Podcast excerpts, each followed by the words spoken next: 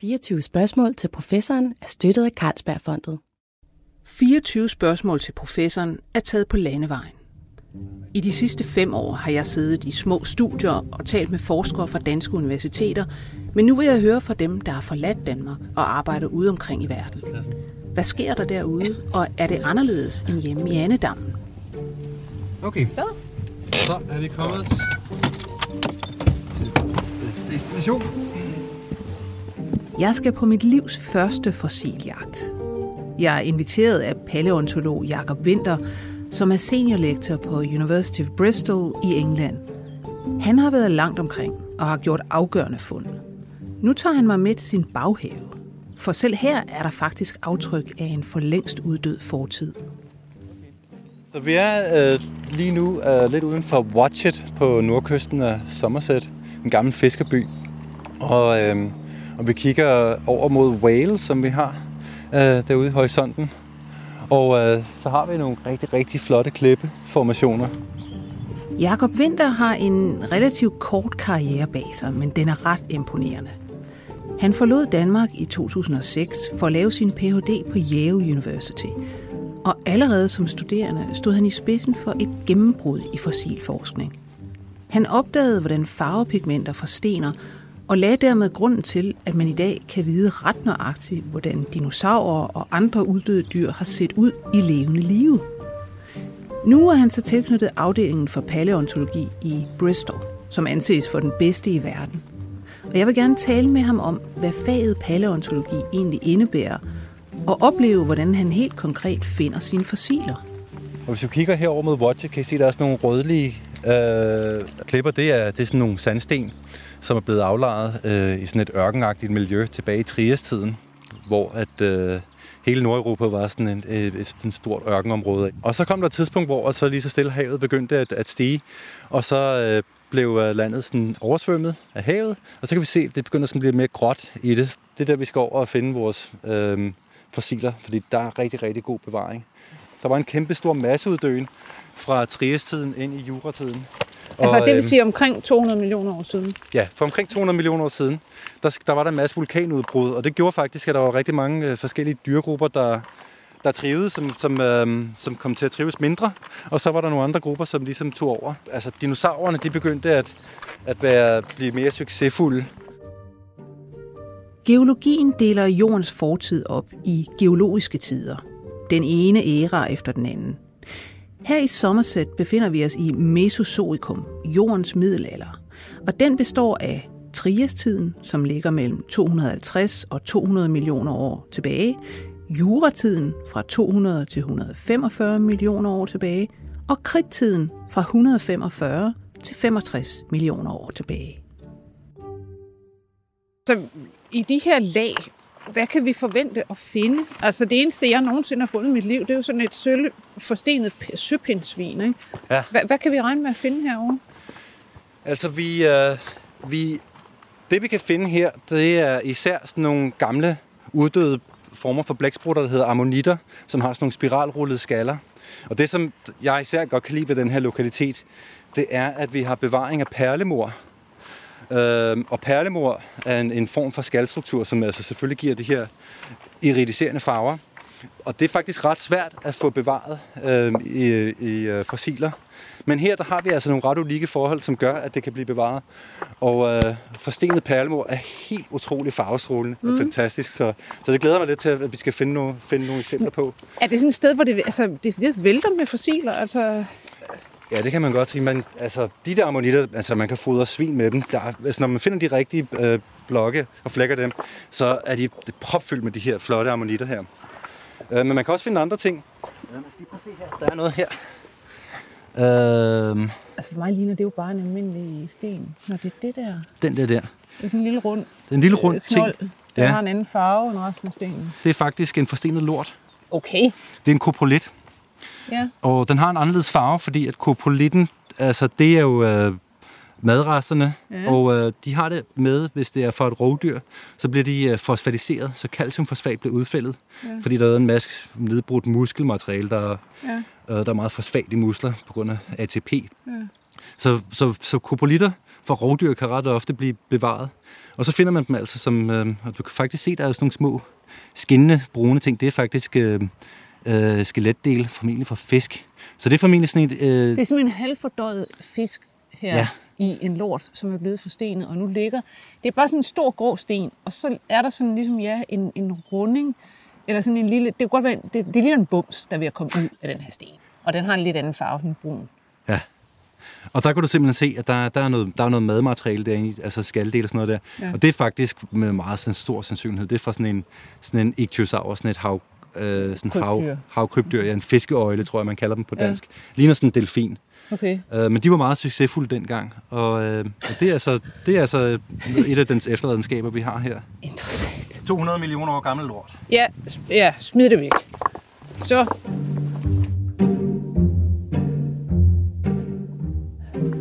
Jeg tænker på, nu, nu går vi her, og som sagt, altså, vi vader rundt i store sten, og det er sådan lidt besværligt gulv. Hvordan, altså, med dit blik, hvordan ved du, øh, hvad du skal tage og prøve at hamre på med din geologhammer og prøve at knuse for at finde noget indeni? Altså, kan du se, hvor der sandsynligvis er noget?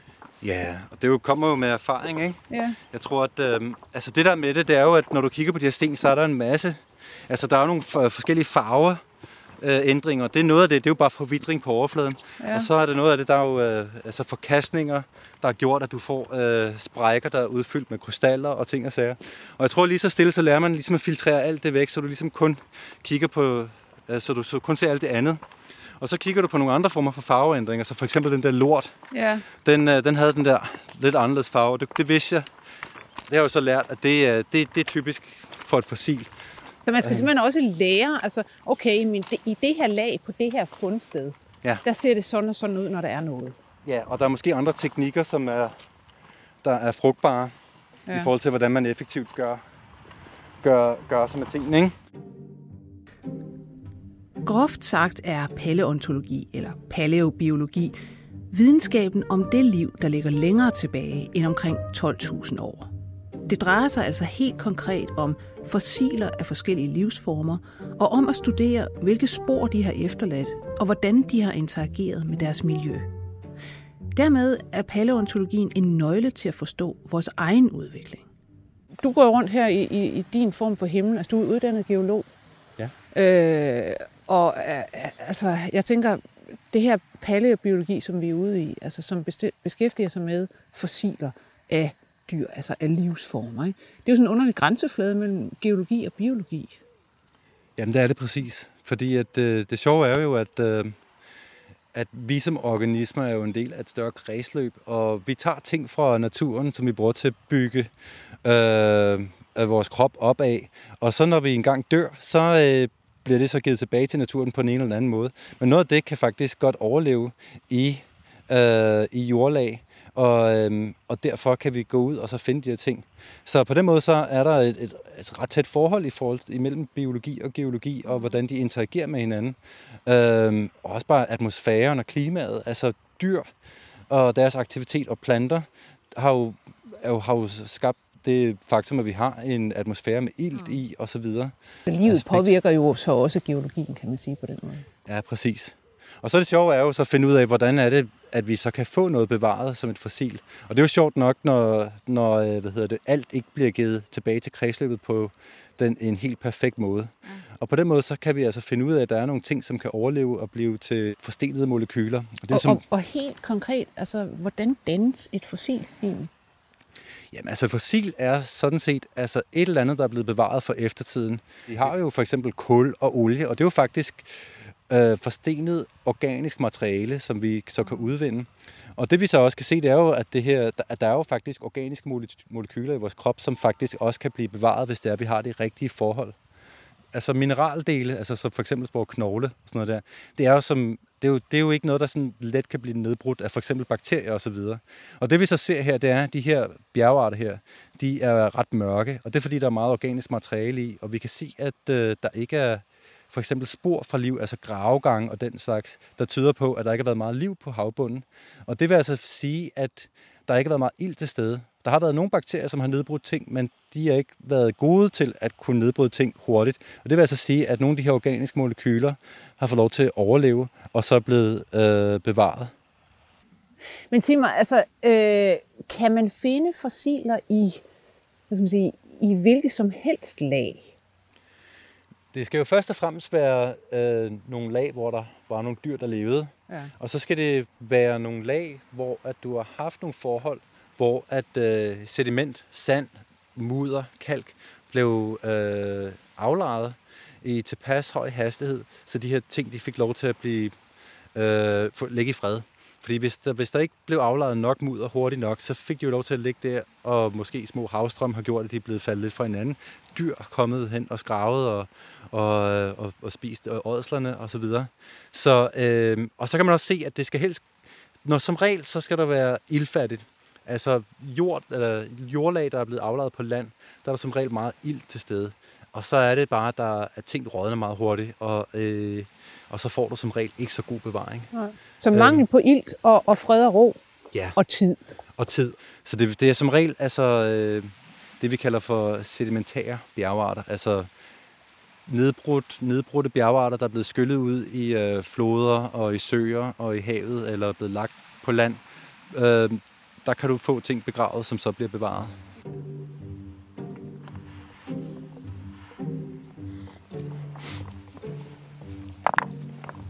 Nu har jeg lige fundet en af de her blokke her, som vi skal, som vi leder skal efter. løs på. Ja, og så vil jeg prøve at lige vise jer noget. Fordi at... Øh, jeg snakker lidt om de her principper med, at, øh, at fossile brændstoffer, det er jo, altså, det er jo også fossilt. Øh, Gamle krebsdyr og små ting. ja, og, og så er der det sjove med, at... Jeg kan bruge den her. Ja. Nu prøver jeg lige at flække den af blok, fordi det, den har nogle af de her ammonitter bevaret, øh, som har den her iridescens. Men så vil jeg prøve at give jer et stykke, og I skal prøve at lugte til det. Det flækker fuldstændig på langs. I flager. Ja. Ej, ja. Hold da kæft. Kan du dufte? Ja, Det er olie. ja, virkelig sådan, øh, ja, slam og olie. Øh, altså som Okay. på en Prøv at se. Det er. lossepas, Så det det hvor man er, har dumpet diesel. Ja, præcis. Og det, ja. det er altså... Det, er, det her er en oliedannende bjergart. Så det her, ja. det er altså sådan ildfattigt mudderslam, der er blevet aflejet på en havbund. Og, det vil, og der har simpelthen været så ildfattigt, at alle de alger, der har blevet øh, aflejet, de, de, de fedtmolekyler, de har haft i deres celler osv., det har fået lov til at blive bevaret. Og det er så lige så stille blevet omdannet til olie. øhm, er det meget Det fint, er som sådan en, nogen, der har dumpet noget diesel. Det, det er, men det, altså, det er meget skægt. Jeg kan godt lide bare at flække det der og så bare snuse til det, fordi det er også lidt Ja. ja. når man var barn, når man kom ind på benzin. Ja. Stationen, det var rigtig fedt. Ja. Det er sådan, det, man får en lille uh, ros af det. Ja. Øhm, Ej, men det er da helt fantastisk. Altså, ja. Hvor er det vildt, at man kan flække en sten og dufte olie. Inde i stenen ligger også et forstenet aftryk af noget, der egentlig mest ligner en snegl. Og det er vores ammonit. Ja. Og det ligner sådan lige umiddelbart en snegl. Ja. Øhm, men det er altså en blæksprutte. Og det er jo det sjove med, at øh, altså, blæksprutter er jo i virkeligheden beslægtet med muslinger og snegle og nogle andre former for bløddyr. Ja. Og primitivt, der har, der har de altså sådan en skal øh, udenpå. Der er en enkelt gruppe af moderne blæksprutter, som hedder. Nautilus, præcis, ja, som stadigvæk har den her skal. Øhm, og så hvis man skærer dem igennem, så er de, har de sådan nogle kammer indeni. Ja. Og det er fordi, at de har simpelthen sådan et, altså det er jo et ubådsprincip, det er jo meget sjovt, Jules Verne, i, øh, øh, da hans ubåd var jo hed, Nautilus. Mm. Og det er fordi, ubåde, de bruger nemlig kammer, de kan fylde med vand eller, eller med gas, og på den måde kan de regulere deres opdrift. Og på samme måde, så øh, når, man- når man kigger på de her ammonitter her, øh, nu er de her fladtrykte, men ja. vi kan finde dem i nogle andre lag, hvor de er tredimensionelle, så kan du se, at der er kammer inde i. Og det er fordi, de har, de har gas inde i de her kammer her, eller altså luft. Og, øh, og på den måde så bruger de det til at regulere deres opdrift, så de kan simpelthen flyde rundt i havet. Og det gjorde de. De, de er meget almindelige. De var utrolig, utrolig almindelige tilbage her i øh, juratiden og kridttiden. Øhm, og de flød simpelthen rundt i havet. Så, øh, så vi er her, det er akkurat begyndelsen af juratiden, vi har her.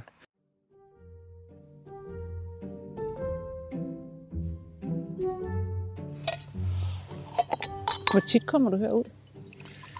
Det, der var, jeg, jeg har perioder, hvor jeg sådan er ret sådan, uh, MC med at gå ud. Og, og problemet er, at når man, når man tager på fossiljagt, så, så finder man jo noget. Og så kan man jo ikke lade være med at tage det med hjem. Ja. Men så, uh, så skal det ligesom være et eller andet sted. Mit kontor, det, som I nok som I får se i morgen, det er der er ikke meget mere plads tilbage. Ja. Og der er heller ikke meget mere plads tilbage derhjemme. Og, der, og hvis man har en partner, så skal man også tænke på, at de måske ikke synes, det er så fedt at have fossil over det hele.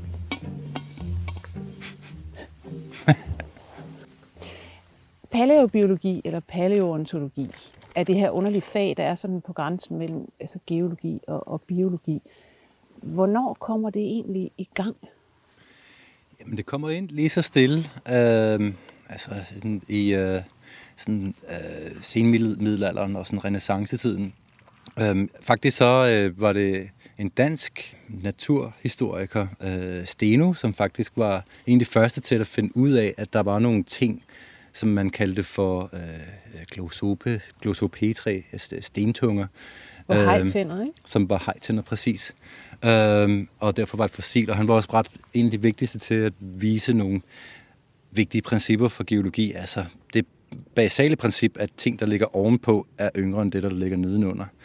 Øhm, og så lige så stille, så begynder man at blive mere og mere interesseret i fossiler, og især i, i løbet af, af 1800-tallet, der begynder der at være rigtig meget interesse for det, og der er jo, øh, øh, hvad hedder det, forskere i forskellige lande, især i England, som øh, bliver interesseret i at øh, studere jordlagene i øh, England og i, øh, og i, for, i forskellige steder i verden, og kommer hjem med alt muligt interessant.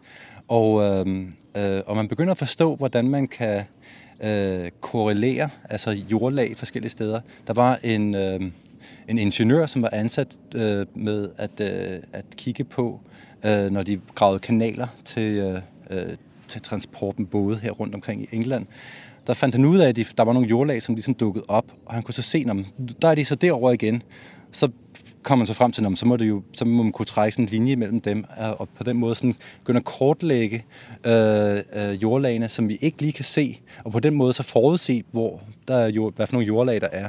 Og det blev jo selvfølgelig rigtig vigtigt, fordi at man begyndte jo at finde kul, og vi havde industrialisering, vi skal have mere kul, og så kunne man ligesom bruge den her geologiske kortlægning til at sige, prøv at grave her, der, der, der vil nok være kul. Og gud, det var der sgu. Og på den måde, så øh, kan man korrelere mellem tingene. Og der er det faktisk også sådan, at fossiler, forsteninger, det har været rigtig vigtigt igennem alle de her perioder, at skulle bare finde ud af, hvor gamle jordlag var. Fordi at vi har øh, udvikling, dyr, de ændrer sig, og det betyder, at øh, når du er et bestemt jordlag, så kan du finde nogle bestemte fossiler. Og på den måde, så kan man så finde ud af, at den her mørke øh, muddersten, der er der nogle bestemte fossiler. Men herover der er en mørk muddersten, men der er nogle andre slags fossiler. Nå, så er de måske faktisk ikke fra den samme periode. Og på den måde så har man især i gamle dage brugt paleontologi til simpelthen bare at kortlægge undergrunden. Så, så tænker jeg, når, når vi, vi går tilbage til 1800-tallet, man, man har fundet alle de her forskellige ting rundt omkring i verden, øh, og man har fundet øh, især jo dyrearter, der ikke findes i dag, noget man aldrig har set før. Øh, hvordan fanden finder man ud af, hvor gammelt et eller andet fossil er, som man aldrig øh, har set før, for eksempel. Det finder man jo hele tiden. Det var det jo, altså især i gamle dage, der var det jo et kæmpe stort spørgsmålstegn. Hvor gamle er de her ting?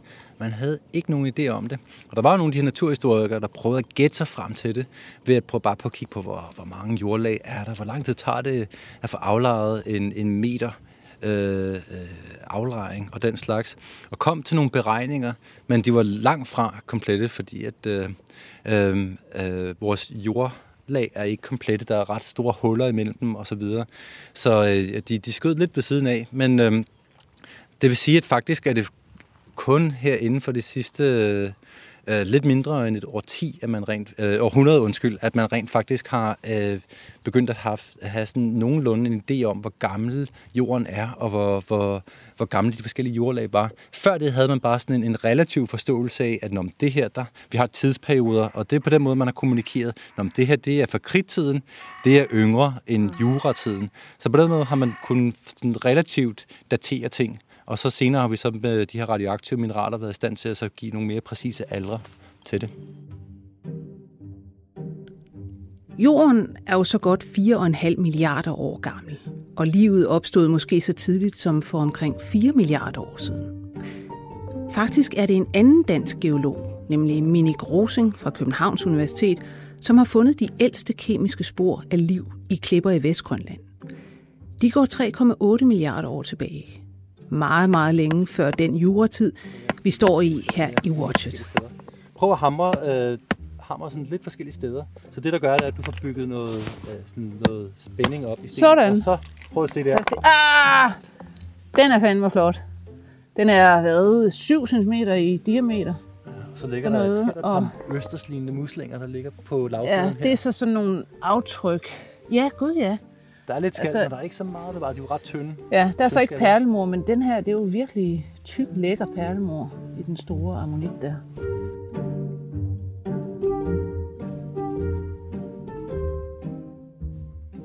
Hvis man kigger på paleontologien og, og ligesom går lidt væk fra det her med, med altså, øh, tidsperioder, det geologiske i det, og kigger på jamen, de her dyr, man faktisk finder aftryk af, mærkelige livsformer, hvordan indpasser man så dem i øh, som det, man kan kalde livets træ? Altså, hvor befinder de sig i slægtskab med det, der er nulevende, det, der var engang før, øh, og så videre, så videre. Det, det der puslespil, hvordan fanden lægger man det?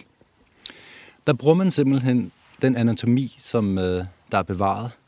Og øh, det man som regel gør, det er, at man tager øh, deres øh, nulevende efterkommere og slægtninge og kigger på, hvad de har af anatomi. Og øh, der kan man så finde ud af, hvad der måske har været til stede i den fælles forfader. Det er det, vi kalder for homologi.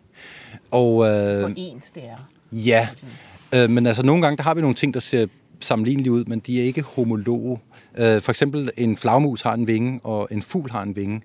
Og de bliver begge, begge to brugt til at flyve med, og de er afledt fra et forlem. Men der kan vi så se, at de, der er nogle forskellige ting, der gør, at de, de, de var ikke til stede den fælles forfader. De er Øh. udviklet i, i, i hver sin gren af livets træ. Præcis. Og så øh, bruger vi et, øh, et computerprogram, som prøver at finde ud af, hvordan kan man komme op med et slægtskabstræ, som bedst forklarer den her øh, udbredelse af karakterer imellem alle de her dyr. Og det, der så er genialt, det er jo, at i, i, i nulevende dyr, der har vi jo deres, øh, der har vi jo DNA. Ja. Hvis vi er interesseret i livets historie, så er det jo fjollet kun at kigge på fossiler. Fordi der er jo også en, en, en dokumentation af livets historie i vores anatomi, men der er også en dokumentation af livets historie i vores DNA.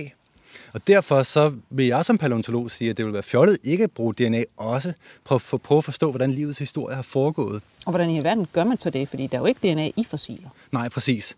Så derfor så er det, at vi kigger på de nulevende dyr. Vi kan godt finde øh, DNA i nogle organismer, som har levet sådan relativt for nylig, øh, sådan op til en million år tilbage i tiden, hvis det er, de er blevet bevaret rigtig godt, sådan frosset ned. Men, altså, det, vi, men det, der er det sjove det hele, det er jo, at altså, det, de nulevende dyr og deres DNA har en fantastisk evolutionær historie, øh, som, er, som, som bliver fortalt der. Så vi kan bruge det til at forstå, hvordan dyr de er beslægtet med hinanden ved at kigge på forskelle og ændringer, øh, der, der er foregået, og så prøve at stykke et træ sammen. Men det vi også kan bruge det, øh, det DNA'et til, det er at kigge på, øh, hvor mange ændringer der er, og hvor hurtigt de der ændringer er foregået.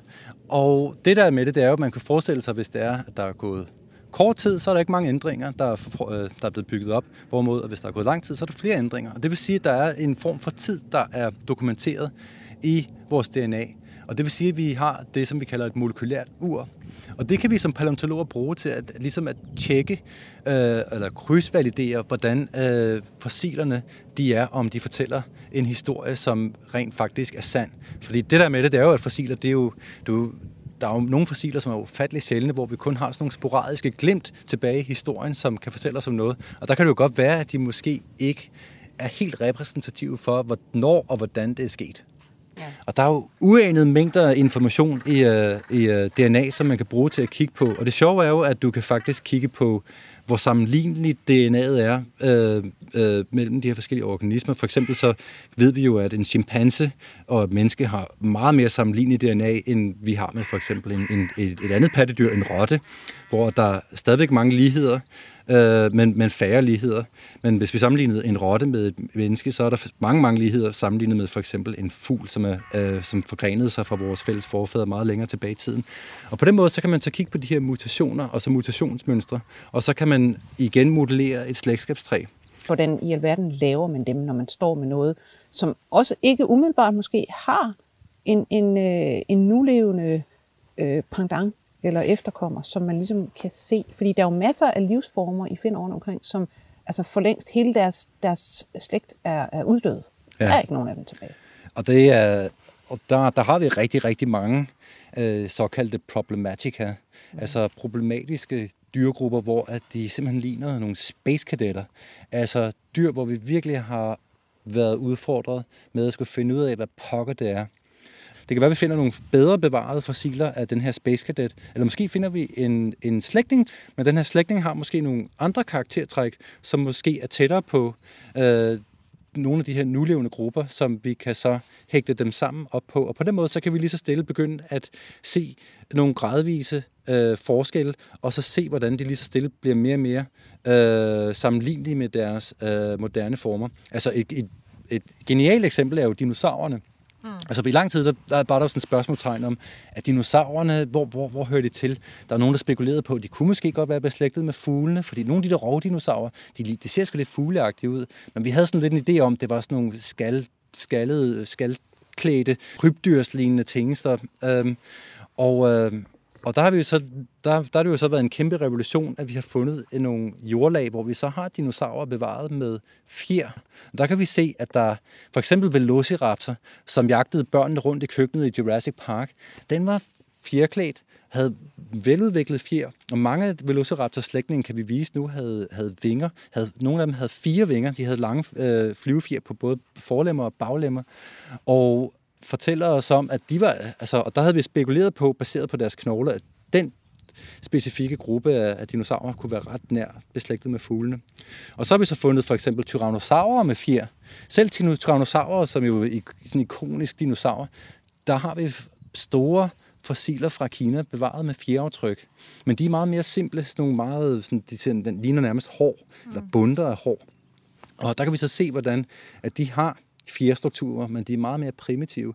Og på den måde så har vi nu en masse fossiler, hvor vi kan vise, hvordan fugle har udviklet sig fra dinosaurer, der levede på landjorden, og så har udviklet fjer, som først har været brugt til at skulle isolere sig med. De, der var prydfjer også, og så lige så stille er nogle af de der fjer blevet komplekse nok til, at de fandt ud af, at det kunne man faktisk godt bruge som sådan en slags faldskærm til at kunne svæve imellem træerne, og så lige stille, Nå, men hvis jeg lige basker, øh, lidt, basker også. lidt også, Nå, så kommer jeg sgu lidt længere, og så lige så stille har man udviklet, har man fået en fugl, ikke? Men vil man så sige i dag, at de fugle, vi har, at de er efterkommer af dinosaurerne, eller vil man sige, øh, de har et, en fælles forfar med de dinosaurer, vi har fundet? Altså hvis man teknisk, altså hvis du spørger en, en paleontolog, som er sådan systematisk, mm. så har vi det med, at vi gerne vil øh, danne grupper. Og de grupper, de skal være ligesom sådan... Øh, pænt afrundet. Pænt afrundet, og, øh, og alt der inde i den gruppe skal ligesom være i gruppen. Og det vil sige, at øh, fugle er dinosaurer, fordi vi kan godt lide dinosaurer, og det der er med det, det er, at der er nogle dinosaurer, som er nærmere beslægtet med fugle end andre dinosaurer. Og det betyder altså, at vi nu kan vise, at fugle er dinosaurer. Så vi kan faktisk høre forskellige dinosaurer, som, øh, som piper sådan rundt omkring os lige nu.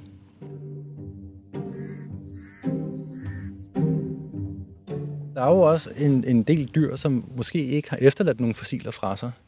Øhm, og der kan vi så bruge det molekylære ur til at se på, hvordan deres dynamik måske har været i fortiden ved at kigge på de moderne dyregrupper, og så med det molekylære ur, som vi så har kalibreret med nogle fossiler øh, forskellige, øh, forskellige andre steder i træet, så kan vi måske se på, hvordan de er, er opstået. Så man kan lige forestille sig, at man har et, et bløddyr, der lever i dag. Man har aldrig set noget fossil af det bløddyr, fordi det er et bløddyr. Så man vil gerne vide, hvor langt tilbage i, i den geologiske historie går det her dyr egentlig. Ja. Så man kan med det her ur sige noget om, hvornår er det formentlig udskilt fra en anden gruppe dyr, vi har fossiler af. Ja, præcis. Der, jeg kan jo give et eksempel, som jeg er i gang med for tiden, hvor jeg er i gang med at undersøge regnorme og deres, øh, deres oprindelse. Det med regnormene skal vi dykke ned i i næste udsendelse.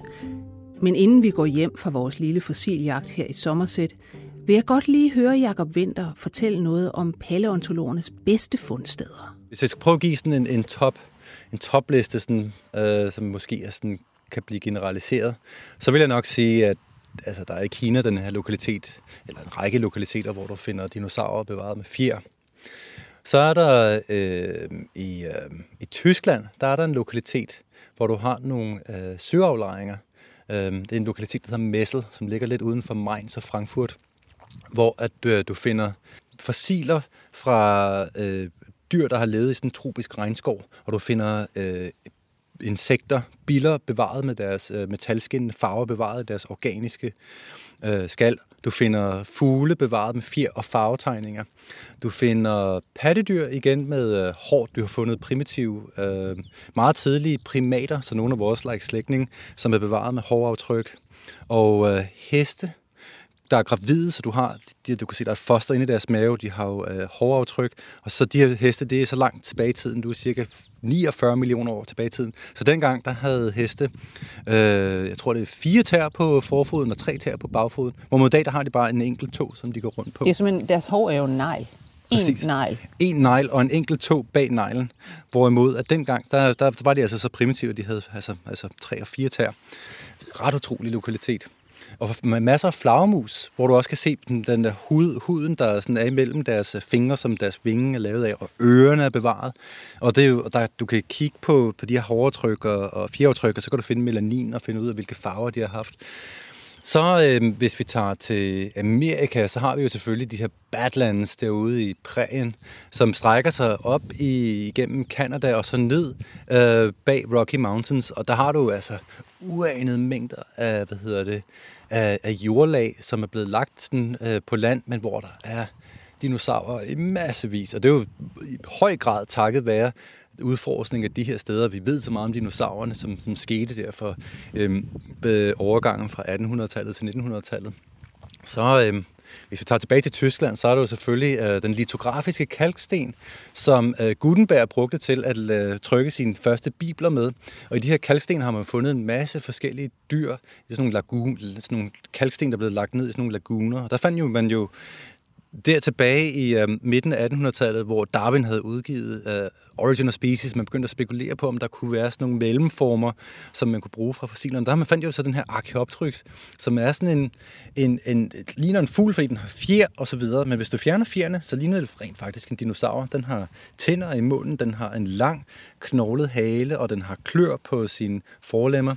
Øhm, så, så hvad hedder det? Det var jo selvfølgelig et rigtig, rigtig vigtigt fossil øh, dengang, og man finder massevis af interessante ting der også. Turen er slut. Vi skal tilbage til nutiden.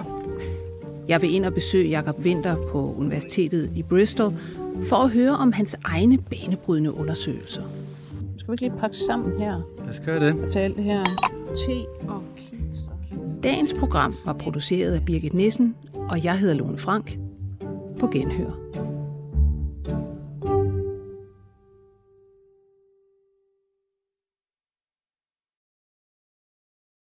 24 spørgsmål til professoren er støttet af Carlsbergfondet.